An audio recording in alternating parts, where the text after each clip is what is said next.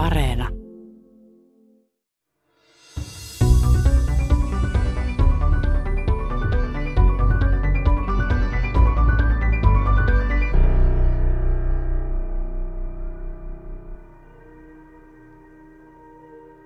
Kyseessä ei ole siis taide ähky missään mielessä. Ei ole kyse siitä määrästä, vaan yhdestä yllättävästä teoksesta, jossa on joku semmoinen avain, joku yksityiskohta, joku semmoinen muistia puhutteleva detalji, joka laukaisee sieltä alitajunnasta jonkun sellaisen yhdistelmän, Mä tarkoitan sellaista risteystä elämässä, joka tuolla ihmisellä luultavasti on, jota hän ei itse välttämättä edes tiedosta.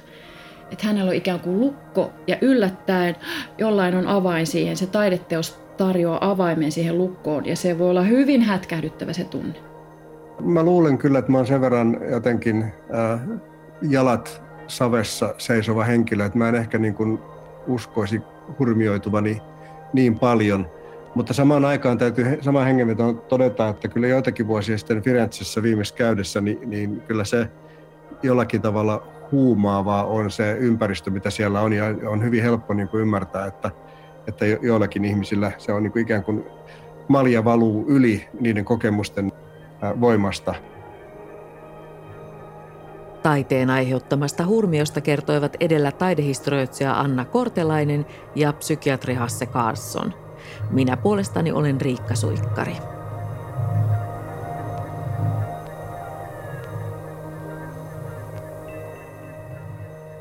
Olet ehkä joskus saattanut kokea kauneuden tai taiteen koskettavan sinua aivan erityisen syvältä.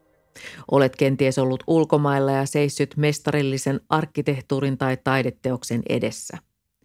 Jos kokemukseesi liittyy seuraavia oireita – Hurmiota, sydämen tykytystä, tunnemyrskyä, vapinaa, sekavuutta, heikotusta tai pyörtymisen tunnetta olit mitä todennäköisimmin Standalin syndrooman vallassa.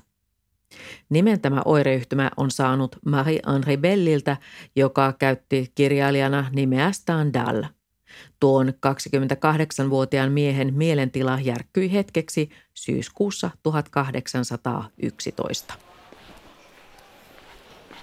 Vieraillessaan Firenzen Santa Croce-kirkossa Standal pysähtyi ihailemaan ihmeellisen lumuavia seinämaalauksia sibylloista, eli jumalallisen hurmion vallassa toimivista antiikin aikaisista ennustajattarista. Anna Kortelaisen teos Hurmio kertoo Standalin syndroomasta ja tuosta maailmanmiehestä itsestään. Teoksessaan Kortelainen siteeraa Standalin matkapäiväkirjaa näin. Minä näin kauneuden läheltä, minä ikään kuin kosketin sitä. Olin päässyt sille tunteiden tasolle, jolla kuvataiteen antamat taivaalliset tuntemukset kohtaavat intohimoiset tunteet.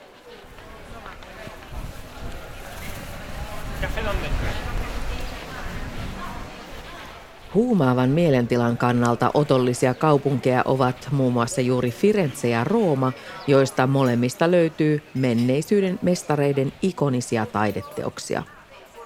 Matkaan tässä tiedeykkösessä renesanssikaupunki Firenzeen, jossa Stendhal sai kohtauksensa.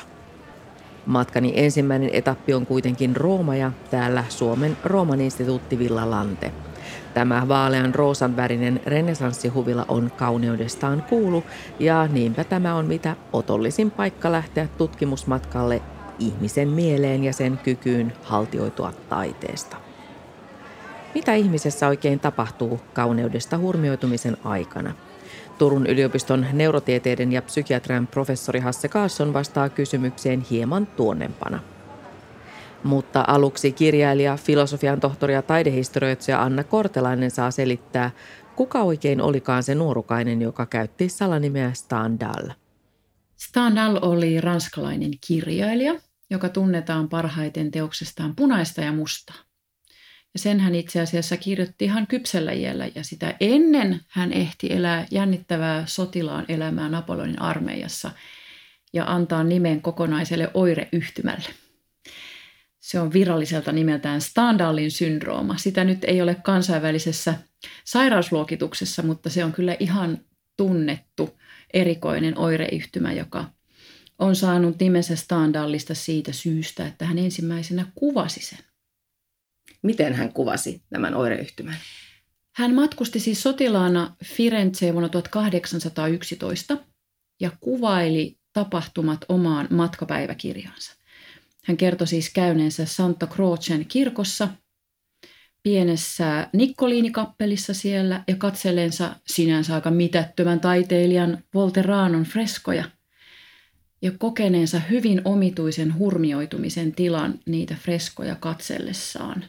Hän koki jopa sydämen tykytystä, eli niin sanottuja Berliinin hermoja, niin kuin tietenkin ranskalaiset olivat sitä mieltä, että ne on Berliinin hermoja, jos, jos raavas nuori mies vajoaa polvilleen ja vapisee ja kyyneleet nousevat hänen silmiinsä, niin sehän on tietenkin sairas kohtaus. Ja, ja tämä, tämä kuvaus on jäänyt sitten elämään ja vasta 70-luvulla sitten kuitenkin syntyi tämä nimitys Standallin syndrooma, joka kuvaa siis tällaista äkillistä, ohimenevää sekavuustilaa, jonka kuvataide aiheuttaa. Miten Standal itse koki sen? Oliko se jotenkin pelottava vai ihana vai? No tämä sinänsä erittäin rohkeana tunnettu nuori sotilas pelästyi sitä. Hän pelkäsi menettävänsä kontrollin ja hän itse asiassa menetti sen ja hän ei voinut ymmärtää, mitä hänelle tapahtuu. Tyhjässä kappelissa – nuori mies, joka ei ollut uskonnollinen millään tavalla, niin menettää itsensä hallinnan ja tunteet, tuntemattomat tunteet kohoavat hänen, hänen jostain hänen sydämestään. Ja, ja vaikka hän rakasti taidetta, hän rakasti Italiaa, niin hän ei voinut ymmärtää, että mitä hänelle oli tapahtumassa. Se oli tosi latautunut tilanne. Hän oli odottanut vuosikausia pääsevänsä Firenzeen. Ja sitten kun hän sinne pääsee, niin hän sai merkillisen kohtauksen. Kuvaisitko niitä Sibyllan kuvia, joihin sitten Standal ihastui niin, että, että koki tällaisen hurmostilan? No tuon kyseisen kappelin kulmissa on tämmöiset Sibylla-freskot. Ja mun oletus on, että juuri se Sibylla, jonka kasvot näkyy sinne kappelin portille, se on nimittäin yleisöltä nykyään suljettu se kappeli, niin siellä on sellainen sinisilmäinen sibylla, eli ennustajatar, joka tuntuu katsovan silmiin. Mistä tahansa sieltä kappelista sitä katsookin, niin se aina katsoo tutkivasti silmiin. Ja se on aika hypnoottinen se katse. Mä myönnän, mä olen itseni altistanut sille ja tuli vähän jännä fiilis. Että kyllä siinä jotain on. Ja se hartauden tunne – se tunne siitä, että suurmiehet ovat minun lähelläni, se oli se, joka yhtäkkiä yllätti Standallia.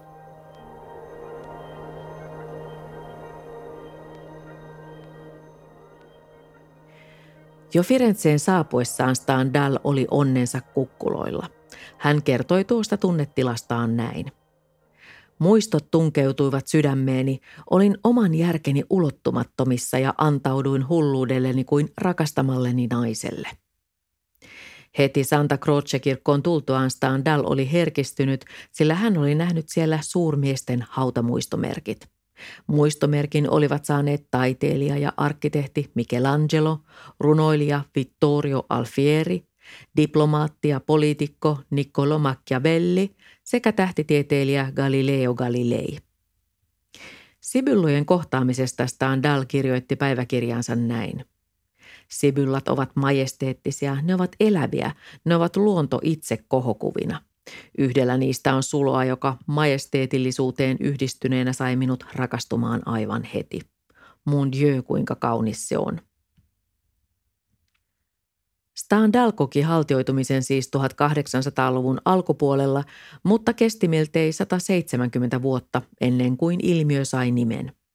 Firenzen Santa Maria Nuova-sairaalan psykiatri Graziella Magherini kohtasi 1970-luvulla työssään mielenkiintoisen ilmiön. Sairaalaan nimittäin tuotiin turisteja, jotka olivat saaneet taideelämysten vuoksi voimakkaita psykosomaattisia oireita. Magherini antoi näille kokemuksille nimen Standalin syndrooma.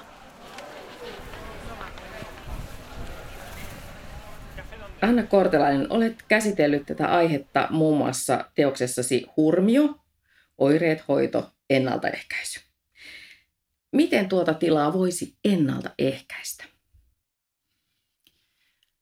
Hurmioitumista voi ennaltaehkäistä esimerkiksi semmoisella oikein kyynisellä asenteella ja suhtautumalla ylipäätään tunteisiin, erilaisiin yllättäviin tilanteisiin, vaikutelmiin hyvin kriittisesti ja varautuneesti. Eli semmoinen tosi kova itsehillintä ja varautuneisuus, niin se yleensä estää tämmöisen hurmioitumisen, oli kyseessä sitten kuvataide tai vaikka musiikki. Millä tavalla tämä tämmöinen tila rinnastuu sitten rakastumisen huumaan?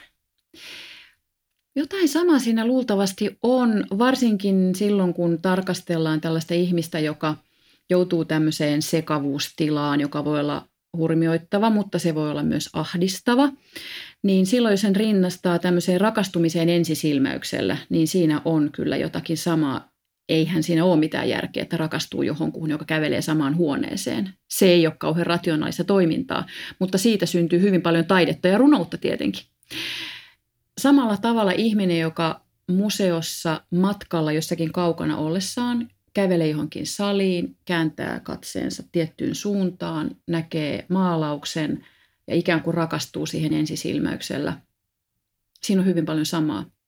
Mutta silloin kun tämä ihminen hurmioituu, lankeaa loveen siellä vaikkapa taidemuseossa, niin siinä ei ole laboratoriota heti käytettävissä. Me ei pystytä häntä saman tien lyömään erilaisiin piuhoihin, koska se tapahtuu yllättäen. Eli sen takia meillä ei ole sellaista dataa. Meidän on hyvin vaikea niin potilasta käskeä laboratoriossa, että ole hyvä ja haltioidu. Se ei muuten ole ihan niin yksinkertaista. Se, me emme pysty sillä tavalla palvelemaan tiedettä, että käskyttäisimme potilasta, että ole hyvä, haltioidu. Haltioitumis- ja sekavuustilaan saattaa liittyä säikähdyksen lisäksi myös häpeää. Mutta mitä sanoo psykiatri siihen, onko Standalin syndroomassa kyse ihan oikeasta tautitilasta? Annetaan tässä vaiheessa suun vuoro Hasse Kaassonille. No se riippuu aika paljon siitä, että mitä me tarkoitetaan taudilla tai tautitilalla. Eihän sillä mitään niin kuin diagnoosinumeroa ole olemassa, äh, mutta tietysti niin kuin, äh, vähän samalla tavalla kuin jotkut muut ikään kuin kohtaukset, psyykistä syistä johtuvat kohtaukset on, on varmasti niin kuin poikkeavia, poikkeavia tajunnan tiloja tai poikkeavia psyykkisiä tiloja, niin kyllä se varmaan sillä tavalla on niin kuin ikään kuin tauti, että se poikkeaa siitä, mitä, mitä nyt ihmiset normaalisti kokee tai mitä normaalisti aivoissa tapahtuu. Miten sinä, Hasse Kaasson, psykiatrina ja neurotieteilijänä näet, että mitä aivoissa tapahtuu silloin, kun ihminen vaipuu taideteoksen edessä tällaiseen hurmioitumisen ja heikotuksen tilaan? No sitähän ei tässä syndroomassa mun tietääkseni ole koskaan tutkittu eikä, eikä pystytty osoittamaan – mutta jos ajattelee, että tämä muistuttaa jotain muita tämmöisiä vähän niin kuin ekstaattisia tiloja, joillekin se voi olla johonkin uskonnolliseen kokemukseen liittyvä tunne tai, tai tila tai tilanne, ehkä jossakin muissakin samantyyppisissä niin kuin hurmiotiloissa tapahtuu samanlaisia asioita, niin niistä jonkin verran tiedetään. Ja, ja tota, aika kiinnostava asia on se, että aivoissa on yksi paikka, eli aivosaareke, eli insula, joka tuntuu olevan yhteinen tämän tyyppisille niin kokemuksille. Missä tuo insula sijaitsee tuolla aivoissa? Se on tuolla tota, ohimolohkon tavallaan sisällä. Se on alue, joka ei niin kuin näy aivoissa päälle päin. Se on siellä vähän syvemmällä ohimolohkon tavallaan sisäpuolella. Mitä tehtäviä sillä on noin yleisesti ottaen tuolla aivoissa? No se on, se on hyvin jännä niin kuin rakenne aivoissa siinä mielessä, että sillä on paljon tämmöisiä vähän niin kuin integratiivisia tehtäviä, eli se, se jotenkin niin kuin yhdistelee erilaisia ää, teemoja ää, ihmiselimistössä. Muun muassa me tiedetään, että siellä on tunteiden käsittelyyn ja, ja tota, prosessointiin liittyviä osia siellä insulassa. Siellä on myöskin tämmöisiä kognitiivisia alueita, jotka liittyy tarkkaavuuteen muun muassa ja kieleen. Ja sitten tämmöisiä sensorimotorisia alueita, jotka, jotka tavallaan liittyy siihen, että, että millä tavalla insula tunnistaa tavallaan sen elimistön biologisen tilan. Esimerkiksi jos jossain on kiputuntemusta tai muita erityisiä tuntemuksia, niin insula on se paikka, jos näitä prosessoidaan.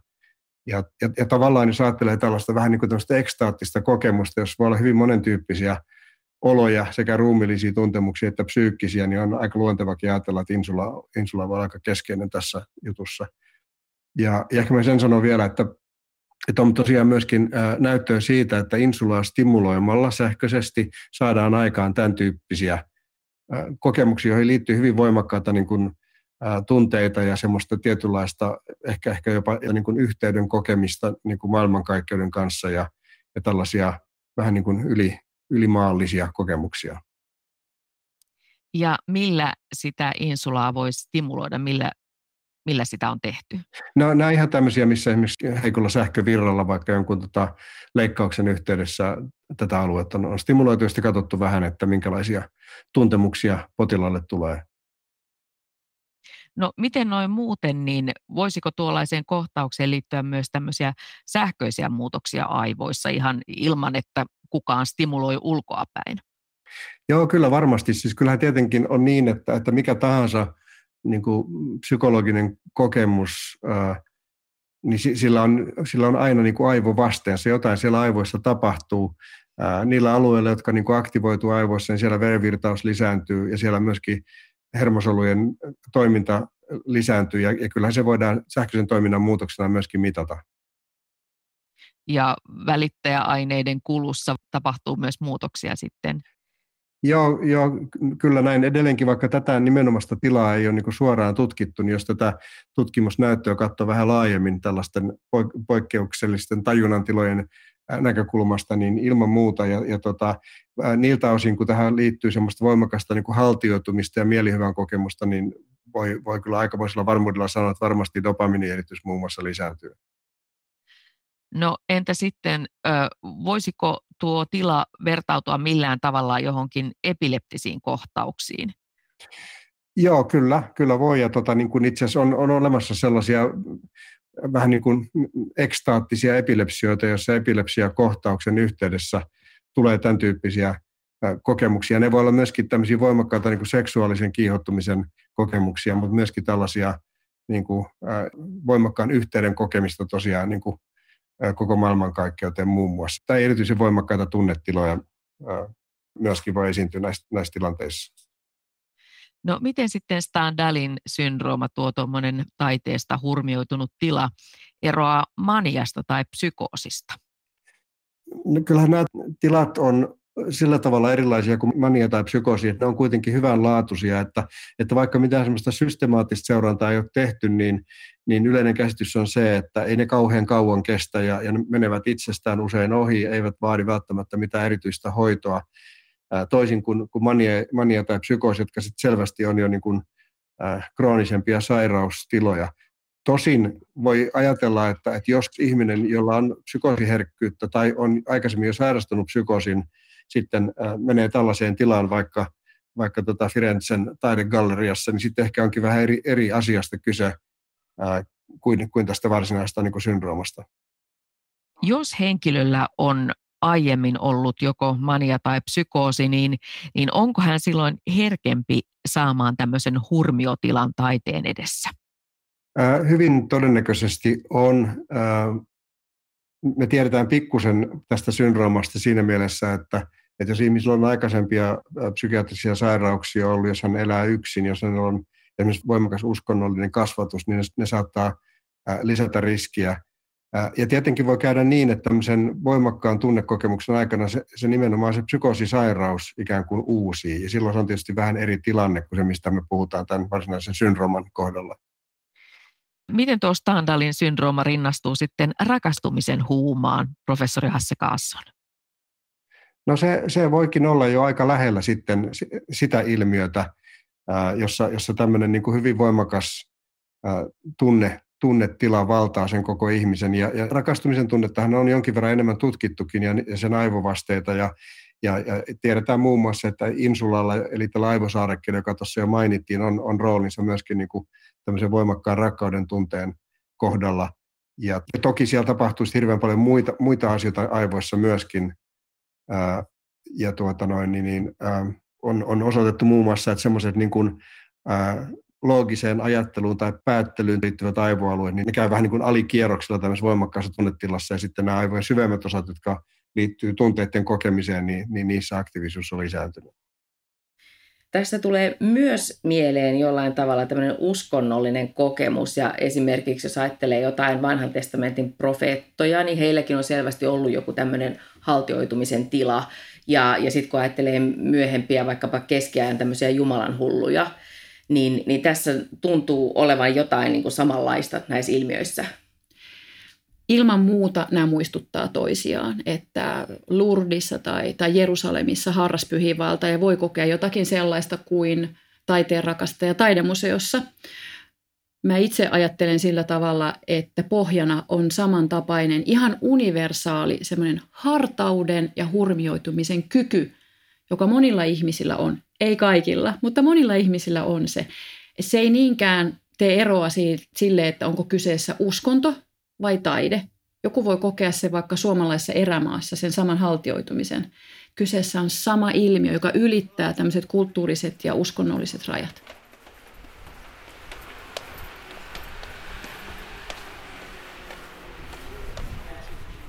Tutkimusmatkani ihmisen mielen saloihin jatkuu täällä Italiassa. Ennen kuin lähden Firenzeen, haluan nähdä Rooman kuuluisan Pantheonin seitsemälle planeetalle ja niiden jumalille perustetun temppelin. Nykyään katolisena kirkkona toimiva rakennus on pystytetty sataluvulla lähes 2000 vuotta sitten. Pantheonin rotunda eli pyöreä, valtavalla kupolilla varustettu kirkkosali saa minut haukkomaan henkeä. Kurotan katseeni korkealle ylös kohti kupolin aukkoa, josta aamupäivän valo siivilöityy sisään. Uskon, että tässä pyhässä rakennuksessa moni on vuosisatojen kuluessa kokenut sydämen tykytyksiä, heikotusta ja tunteiden vyöryä sulan ihmetyksen ja ihailun vallassa.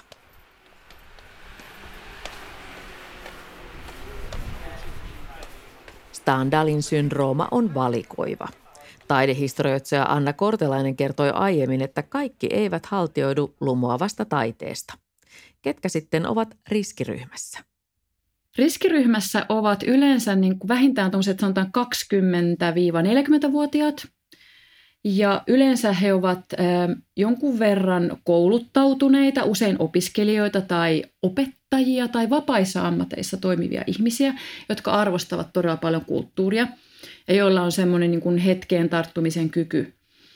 Ja yleensä, jos tämä tapahtuu tämä kohtaus Italiassa, joka on, on riskialuetta, niin he eivät koskaan ole italialaisia, koska heillä on ikään kuin se immuniteetti sitä omaa suuremmoista kulttuurian kohtaa, vaan yleensä riskiryhmässä ovat nimenomaan me pohjoismaalaiset, britit, saksalaiset, japanilaiset, ne jotka tulevat matkojen päästä ja ajattelevat, että olen kerran elämässäni Firenzessä en koskaan enää pääse palaamaan, joten on semmoinen kunnioitus niitä hetkiä kohtaan.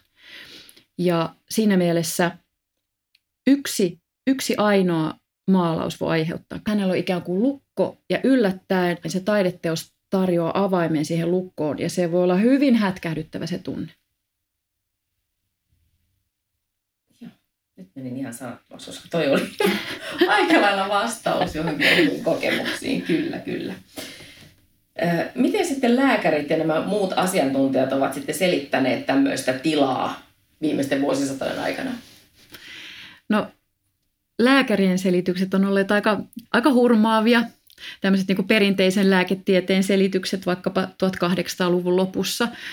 Silloin ajateltiin, että kyseessä saattaa olla joku verenkiertohäiriö aivoissa tai yliherkkä hermosto – saattaa olla kyseessä myös hysteriakohtaus ja niin edelleen. Että tavallaan nämä oli semmoisia sen ajan tapoja selittää suuria tunnetiloja.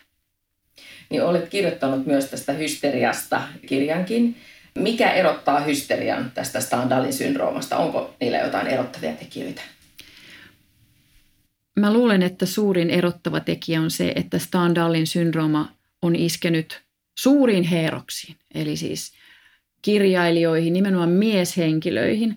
Ja hysteria on pidetty aina vain ja ainoastaan naisten sairautena, joten Standalin syndroomalla on tämmöinen aika hieno kultareunus. Se on, se on älykköjen tämmöinen erityisherkkyys, kun taas sitten hysteria on ollut tämmöinen naisten ikään kuin mukamas perinnöllinen heikkous. Hysteriasta tulee mieleen taidemaalari Albert Edelfeltin vaimo Ellan, jonka sanottiin sairastuneen tuohon 1800-luvun muotitautiin. Millaisia olivat Ellan Edelfeltin hysteeriset kohtaukset? Ellanin hysteriasta on aika traagisia kuvauksia. Mä oletan, että hän itse asiassa kärsi synnytyksen jälkeisestä masennuksesta. Eli hänen valokuvistaan näkee, että hän laihtui todella paljon. Hänellä saattoi olla syömishäiriökin. Hän oli depressiivinen ja tuohon aikaan ei osattu auttaa tällaista depressiivistä naista, vaan hänet määriteltiin hysteerikoksi, joka vain haluaa huomiota, joka ei tyydy osaansa. Ellan oli hyvin tyytymätön elämäänsä. Hän olisi halunnut naimisiin menon sijasta opiskella luonnontieteitä Sveitsissä. Se oli hänen unelmansa, mutta sitten hän haksahti kihloihin, hän haksahti naimisiin, koska se oli oikein tehty hänen mm-hmm. ympäristönsä mielestä.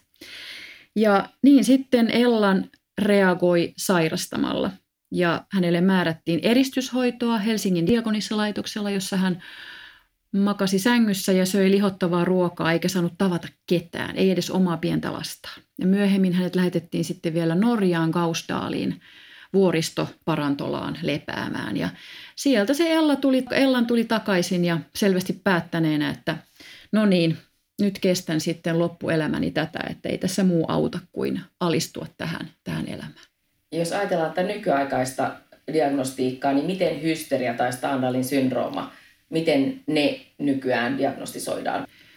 Hysteriadiagnoosi olisi nykyään, mm, se olisi luultavasti, se voisi olla jotain neurologista sairastamista, erilaisia neurologisia sairauksia, koska sen otsikon alle sinne mahtui vaikka mitä vielä 100 ja 150 vuotta sitten.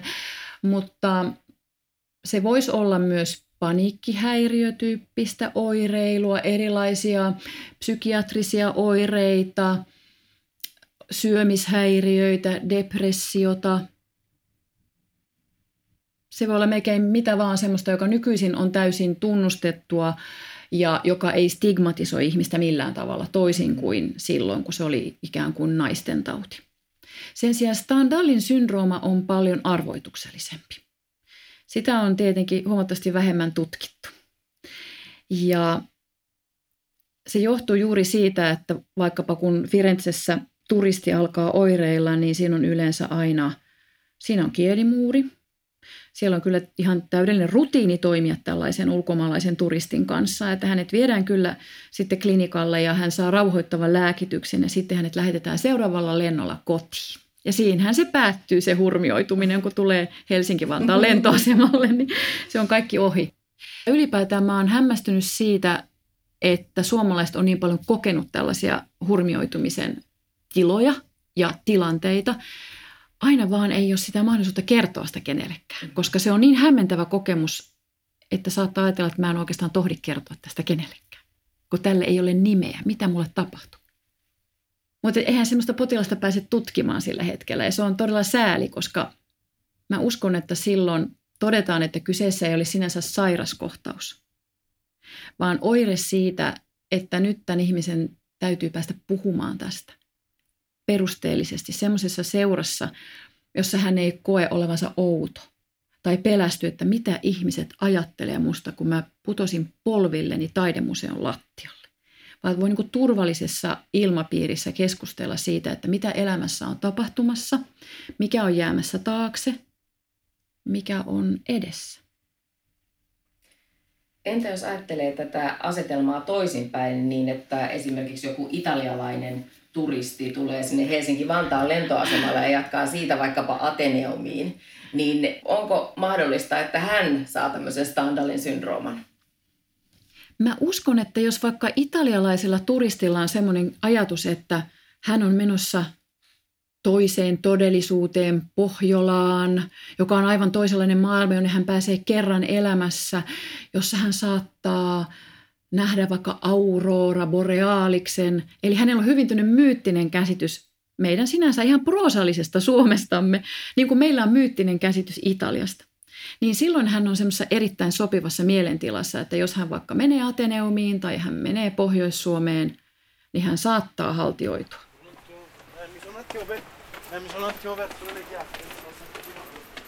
Olen nyt Firenzessä, kaupungissa, jossa Standal valahti polvilleen ja koki hurmion. Kaupunki on täynnä taiteesta hullantumisen kohteita. Esimerkiksi Uffitsin galleriassa koen iloa ja mieleni tekisi tanssia, kun katson renesanssimaalari Sandro Botticellin maalausta Kevät. Firenzessä kokemaansa pelonsekaista hurmosta Standal muistelee näin. Siellä rukousjakkaran porrasaskelmalla istuen, pää takakenossa ja lukupulpettiin nojaten, jotta voisin katsoa kattoa, Volterranon sibyllat antoivat minulle ehkäpä väkevimmän mielihyvän, minkä maalaus on minulle koskaan antanut. Jo ajatus Firenzessä olemisesta ja juuri näkemieni hautojen levossa olevien suurmiesten läheisyydestä oli nostanut minut eräänlaiseen ekstaasiin. Huomautettakoon, että Standal ei ollut uskonnollinen. Hän jatkaa kertomustaan näin. Kun tulin ulos Santa Crocesta, minulla oli sydämen tykytystä, jota Berliinissä kutsutaan hermoiksi. Elinvoimani olivat uupuneet ja pelkäsin kaatuvani kävellessäni. Olin pelkkää vapinaa kahden tunnin ajan. Jos sinä, Hasse Kasson, olisit vierailulla vaikkapa Firenzessä Uffitsin galleriassa ja näkisit sitten jonkin turistin joutuvan tai pääsevän tuohon ihmeelliseen tilaan, niin miten auttaisit häntä? Se onkin hyvä kysymys. Ei ole uran kohdalla tämmöistä tullut esiin aikaisemmin. Äh, mutta tota, kyllä, mä, kyllä mä varmaan sitten yrittäisin tätä ihmistä vaan rauhoitella, ehkä viedä pois sieltä tilasta ja, ja tota, antaa vettä ja, ja, ja vähän jututtaa häntä. Ja tietenkin sitten se, että mitkä ne hänen oireensa sitten siinä tilanteessa olisi, niin varmaan ratkaisisi aika paljon sen, että mitä seuraavaksi tapahtuisi. Mä uskon, että suurimmalla osalla ihmistä tämä tilanne rauhoittuu rauhoittelemalla, mutta, mutta sitten jos siellä mukana olisi jotain tämmöisiä vaikka psykosityyppisiä oireita, niin sitten se vaatisi tietysti ehkä vähän toisenlaista jatkohoitoakin. Entä jos sinulla olisi tuolla taidemuseossa mukana kaikki mahdolliset tutkimusvälineet ja potilas saisi tuon kohtauksen ihan siinä silmiesi edessä, niin millaisilla tutkimusvälineillä häntä sitten tarkastelisit? Joo, se olisi, se olisi todella houkutteleva tilanne. Ja jos siellä Uffitsin galleriassa sattuisi olemaan magneettikamera, jolla voisi tehdä tämmöistä toiminnallista – magneettikuvantamista aivoista, jossa nähdään, että mitkä aivojen alueet aktivoituu ja miten ne alueet niin kuin tavallaan toimii suhteessa toisiinsa, niin se on aivan herkullinen, herkullinen tilanne päästä niin kuin kurkistamaan sinne aivojen sisälle. Mitä veikkaat, mitä kenties näkisit sitten? No, kyllä mä luulen, että siellä näkyisi niin kuin varsin laaja-alaisia aktivoituneita alueita, nimenomaan nämä aivojen syvemmät osat, jotka, jotka on jotka on mukana tunnekokemusten generoimisessa. Mä luulen, että niillä alueilla aktiivisuus lisääntyisi. Ehkä etuaivokuoren aktiivisuus vähenisi, koska se on se alue, joka, joka tavallaan säätelee näitä toimintoja ja usein tämmöisessä voimakkaassa tunnekokemuksessa se säätelypuoli nimenomaan niin kuin ei oikein pelitä niin kuin sen siinä hetkessä ehkä pitäisi pelittää, jotta tällaisia ikään kuin lainausmerkeissä oireita ei tulisi. No 1800-luvulla lääkärit saattoivat selittää tällaisia suuria tunnetiloja tuossa Stadalin syndroomassa sillä, että tuollaisessa tilanteessa olisi kyse vaikka hysteriakohtauksesta tai yliherkästä hermostosta. Mitä Joo. olet mieltä tästä? Joo, kyllä. kyllä tota, no hysteria on semmoinen nimike, joka on aika pitkälti niin kuin väistynyt lääketieteen ja psykiatrian kentältä – ja, ja nykyään puhutaan ehkä enemmän toiminnallisista oireista, ja kyllähän tässä jotain sukulaisuutta siihen on, eli tavallaan tietyssä tilanteessa ää, tiettyjen stimulusten aikana ihminen saa oireita, ää, jotka sitten niin kuin väistyy, kun se tilanne väistyy, ja, ja, ja semmoinen tietynlainen keskushermoston herkkyys varmaan pitää olla olemassa, jotta näitä ylipäätään tulisi. Eli, eli kyllä tämä ihan, kyllä tämä ihan niin kuin linjassa ikään kuin näidenkin selitysten kanssa on. Anna Kortelainen, annatko esimerkkejä näistä paikoista, missä tämmöinen hurmioituminen helposti tapahtuu tuolla maailmalla? No riskialueita on tietenkin nämä hienot italialaiset kaupungit Rooma, Roomassa Forum Romanum tai Colosseum tai Pietarin aukio on, tota hyvin vaikuttava arkkitehtonisesti ja sitten tietenkin tosiaan Firenzen Uffitsissa, kyllä henkilökunta tietää, se on ihan tuttu tilanne siellä. Ateenan Akropolis on riskialuetta. Siellä muun muassa Freud koki keski-ikäisenä tämmöisen hurmioitumisen hetken, joka yllätti hänet täysin.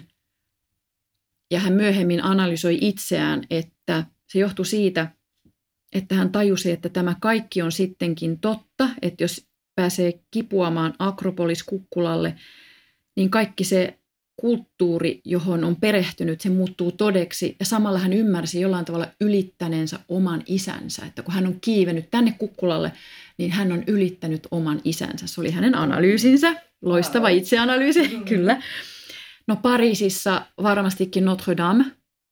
Erityisesti kun Notre Dame on kokenut kovia. Mä luulen, että ihan on erityisen koskettavaa, koska se, se on tavallaan saanut siipeensä se suuri Notre Dame. Niin se on, se on erityisen herkistävä nyt, koska se oli vähällä tuhoutua kokonaan. Ja nämä kohteet on siinäkin mielessä erityisen herkistäviä, että mun teoria on se, tai mun hypoteesi on se, että nyt kun korona-aika alkaa helpottaa ja me ruvetaan taas matkustelemaan, niin riski Standalin syndroomalle on kasvanut todella paljon, koska meiltä on viety kaikki nämä yhteydet. Ja kun me palataan sinne niille paikoille, niin meillähän, meillähän pulssi jo hakkaa. Me ollaan ihan liikuttuneita siitä, että me päästään matkustamaan. Niin mä oon ihan varma, että monet ihmiset tulee kokemaan aika isoja juttuja, kun lähdetään takaisin maailmalle. Standalin syndrooma on sekä autuas että pelonsekainen oireyhtymä. Olen kiinnostunut, mitä mieltä Anna Kortelainen on siitä, että kannattaako yrittää estää tuon hurmion tuleminen vai onko se kuitenkin toivomisen arvoinen tila? Kyllä mä ajattelen, että Standalin syndrooman kokeminen on valtava etuoikeus. Se antaa niin valtavasti itseymmärrystä, kunhan siitä ensin tokenee siitä säikähdyksestä tai hämmennyksestä. Siinä saa tosi tärkeän avaimen omaan ajatteluunsa ja oman tunneelämäänsä ja omaan elämäntilanteeseensa. Ja mun täytyy sanoa, että se on suorastaan vähän kadehdittavaa. Mä en ole itse koskaan sitä kokenut, mutta mä oon sen jäljellä koko ajan. Mä toivon, että jonain päivänä mä altistun sopivasti, koska kyllä se on kadehdittavaakin, että, että on saanut kokea semmoisen niin kuin itsekontrollin menetyksen ja semmoisen kauneuden kosketuksen. Kaikilla ei suinkaan ole sitä kokemusta. Tuossa Hurmio-kirjassa on Standalin lisäksi myös muita tämmöisiä niin sanotusti potilastapauksia tai muita, muita kertomuksia tämmöistä kokemuksesta. Kerrotko jonkun tässä meille? No esimerkiksi Fyodor Dostojevski koki Standalin syndrooman Dresdenissä Gemälde-galleriissa ja käyttäytyi sen verran oudosti, nousi seisomaan semmoiselle samettipenkille, jossa oli tarkoitus sivistyneesti istua ja ihailla, niin hän nousi seisomaan sen päälle ja huitoi ja heilui. Ja hänen vaimonsa Anna kertoo myöhemmin, että häntä hävetti ihan kamalasti, että miksi aviomieheni käyttäytyy noin huonosti. Ja hän oli sen verran häpeissä, että hän meni toiseen saliin. Hän esitti, että hän ei tunne ollenkaan Dostojevskia, että tällä tavalla saattaa jäädä vähän yksin sen elämyksensä kanssa, koska lähiympäristö siinä ei ollenkaan ymmärrä, mistä on kyse. Ja salivalvoja tulee, tulee komentamaan, että näin kävi jopa kirjailijamestari Dostojevskille. Myös äh, Marcel Proust koki mitä ilmeisimmin Standalin syndrooman, samoin Gustave Flaubert. Missä he kokivat? Marcel Proust Pariisissa Fermeerin retrospektiossa. Hän katseli Fermeerin maalausta Delftin maisemaa, jossa hän näki oudon pienen keltaisen täplän – Oho. Ja hän lankesi loveen ja hän kuvaa sen sitten romaanissaan kadonnutta aikaa etsimässä. Eli voi, voi vaikka edes sitä kuvajäljennöstä tarkastella tuota Fermeerin maisemaa ja miettiä, että missä tässä on se keltainen täplä. Ja Gustave Flaubert puolestaan tunki kolmanneksi pyöräksi eräälle häämatkalle Italiaan, joka on hyvin erikoinen konsepti sinänsä. Ja siellä hän erässä yksityis, kyllä, yksityiskokoelmassa sitten näki Brygelin maalauksen, joka vavisutti häntä syvästi ja hän hankki sen jäljennöksen välittömästi. Näinhän me teemme edelleenkin taidemuseossa, että sitten käymme ostamassa sieltä puodista jonkun jäljennöksen ja katsomme sitä kotona vuosikausiakin sen jälkeen ja muistelemme sitä hienoa päivää jos henkilö on saanut aikaisemmin tällaisen Standalin syndrooman ja nyt sitten uskaltautuu vaikka tuonne Firenzeen tai Roomaan, niin mitä antaisit hänelle neuvoksi, jos hän pelkää, että nyt taas joutuu tuohon heikotuksen ekstaasin tilaan? No kyllä varmaan koettaisin sanoa, että annostele, annostele kohtuudella. Että tota, että et jollakin tavalla näissä kuitenkin ilmeisesti on sellainen tilanne, että, että tavallaan se kokemus on niin kuin liian voimakas ja on, on liian paljon semmoisia sille ihmisille tärkeitä stimuluksia ää, ympärillä. Ää, tämähän muistuttaa hyvin paljon, mutta itse asiassa niistä on Jerusalemin syndroomaissa voimakkaasti uskonnolliset ihmiset saattaa kokea tämmöisiä niin uskonnollisia hurmostiloja, ää, niin, niin varmasti sitten sen ennaltaehkäisyn kannalta tärkeää olisi se, että ei altista itseään niin kuin liian paljon, niin kuin, niin kuin kauhean monessa muussakin asiassa kohtuus toimii hyvin. Jos sinä, Anna Kortelainen, hurmioituisit jostain taideteoksesta ihan hulluuteen asti, niin mikä se voisi olla? Luultavasti se olisi joku abstrakti maalaus. Mä luulen, että se olisi, olisi joku ei-esittävä. Tai sitten se saattaisi olla jonkun sinänsä mulle tutun taiteilijan yllättävä teos. Mä tulisin yllätetyksi. Se on hyvin tärkeää, että tulee yllätetyksi, että ei ehdi mikään semmoinen niin rationaalinen kuvateksti mistään lähteä liikkeelle, vaan tulee yllätetyksi jotenkin aistit avoimena. Joku tämmöinen tilanne se voisi olla. Sitä mä edelleen odottelen sitä tilannetta. Mä yritän löytää se. No jos ajattelet jotain taideteosta, jonka lähellä sinulla on tullut erityisen voimakkaita tunteita, niin kerropas, mikä, mikä taideteos voisi olla sellainen? No vuosia sitten mä menin Lontoossa Tate's Modern taidemuseoon. Siellä on sellainen, tai ainakin silloin oli sellainen yksi sali, jossa oli pelkästään Mark Rothkon abstrakteja maalauksia. Ja mä menin sinne just ennen sulkemisaikaa, jotta saisi olla yksin. Ja istuin siihen samettipenkille hänen hienojen luumun väristen maalaustensa eteen ja aloin odottaa, että saisiko tunnetta pintaan. Ja mä istuin siinä varmaan kymmenen minuuttia ja pikkuhiljaa mua rupesi itkettämään. Että mä vaan istun siinä yksin ja katson niitä ja jostain tulee liikutus. En mä tiedä, liittyykö se niihin maalauksiin vai liittyykö se siihen, että mä maltoin istua siinä paikallani yksin ja antaa silmien levätä siinä luumun värissä. Mutta joka tapauksessa kyyneleet nousi mun silmiin ja mä ajattelin, että hyvä, että kyllä tämä tulee työvoittonakin, tämä tunnepinta. Ja se tuntui hyvältä. Tuntui hyvältä lähteä pimeeseen iltaan sen kokemuksen perusteella. Mulle kävi sillä tavalla Jyllenbergin taidemuseossa, että piti pidätellä tunteita. Oli tämmöistä esoteerista taidetta, muun muassa Gallen Kallelaa ja Helen Sharpeckia ja muuta. Ja huomasin, että mun täytyy nyt jotenkin pidättäytyä suurista tunteista koska monet oli sillä tavalla niin vaikuttavia. Eli se maalauksen suggestiivisuus yhtyy sen katsojan omaan itsesuggestioon. Ja itsesuggestio tulee sitä latauksesta, siitä, että on elänyt ja sen elämänsä kanssa tulee sen taideteoksen pinnan eteen, joka alkaa heijastaa sitä lämpöä takaisin. Mutta palataanpa vielä lopuksi nuoren Standalin seuraan – Syyskuussa 1811 tuon nuoren sotilaan maailma järkkyi hetkeksi Sibyllojen lumouksen vuoksi. Anna Kortelainen siteeraa hurmioteoksessaan Napoleonin sodissakin palvellutta Standalia näin.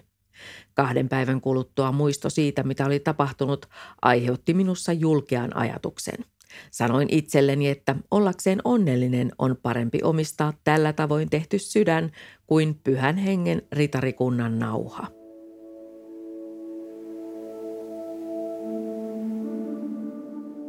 Täällä Firenzessä olen vihdoin löytänyt tieni Santa Croce-kirkkoon, joka teki Standaliin niin suuren vaikutuksen.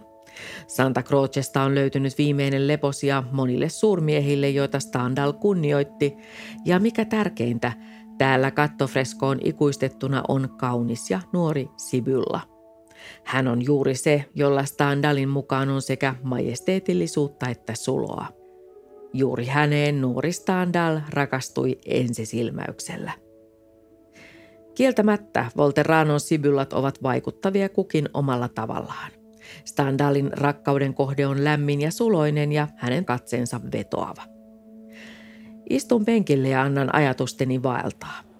Mietin, kuinka monenlaiset ihmiset ovat tulleet tänne Santa Croceen huolineen, murheineen ja kiitoksen aiheineen levähtämään hetkeksi ja ihailemaan kuvien ihmeellistä lumoa. Kuinka he ovat kokeneet täällä yhteyttä muihin ihmisiin, eläviin ja kuolleisiin ja joskus jopa koko maailman kaikkeuteen. Entä kuinka moni on mahtanutkaan valahtaa hurmioituneena polvilleen, kuten nuori rintamalta kotiutunut sotilas Standal vuonna 1811.